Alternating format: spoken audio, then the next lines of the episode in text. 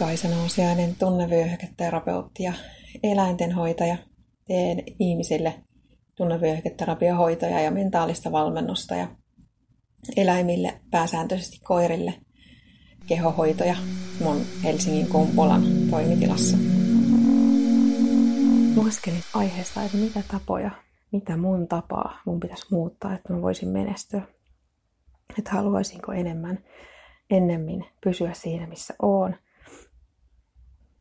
Eli pysyä siellä taustalla vai astua esiin omana itsenäni.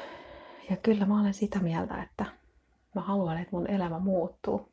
Ja jotta mun elämä voisi muuttua, niin mun pitää toimia eri tavalla kuin aikaisemmin. Eli kyllä mun pitää muuttaa niitä tapoja, jotta pääsen eteenpäin, jotta pystyn elämään eri tilanteessa kuin nyt.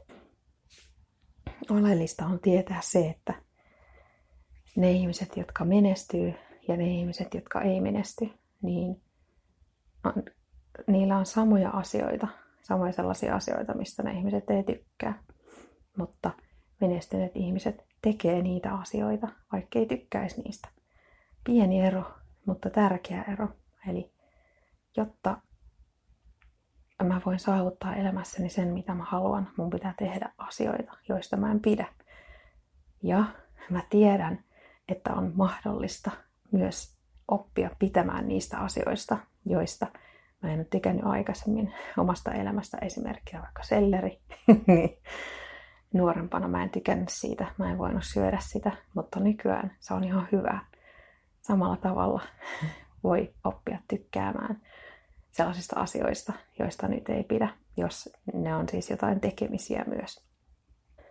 Tärkeää on nimenomaan tehdä niitä asioita, mistä ei pidä niistä tulee rutiinia ja tunneyhteys niihin muuttuu positiivisemmaksi. Eli sillä, että kun vatsalihasliikkeet on mun mielestä maailman pahin juttu,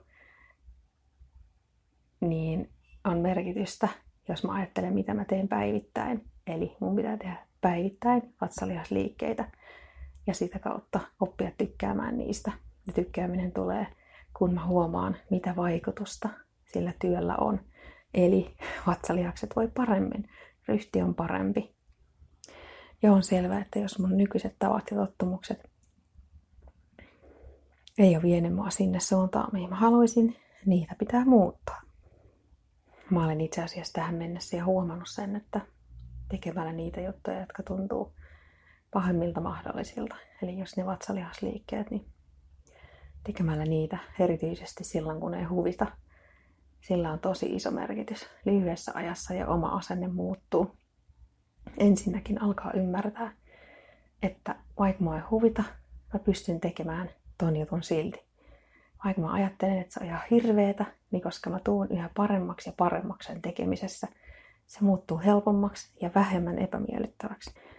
Ja lopulta, kun sitä tekee uudestaan ja uudestaan ja uudestaan ja uudestaan, siitä tulee tapa, eikä edes enkä mä enää edes ajattele, että mä en tekisi sitä, vaan se on automaattista. Ja tämän kautta tavallaan yllättävän helposti ja lyhyessä ajassa taas kerran mä pystyn muuttamaan itseäni, ajatteluani ja tapojani ja sitä kautta olemaan lähelle, lähempänä omaa tavoitetta, sitä mihin mä haluan päästä. Kiitos kun kuuntelit.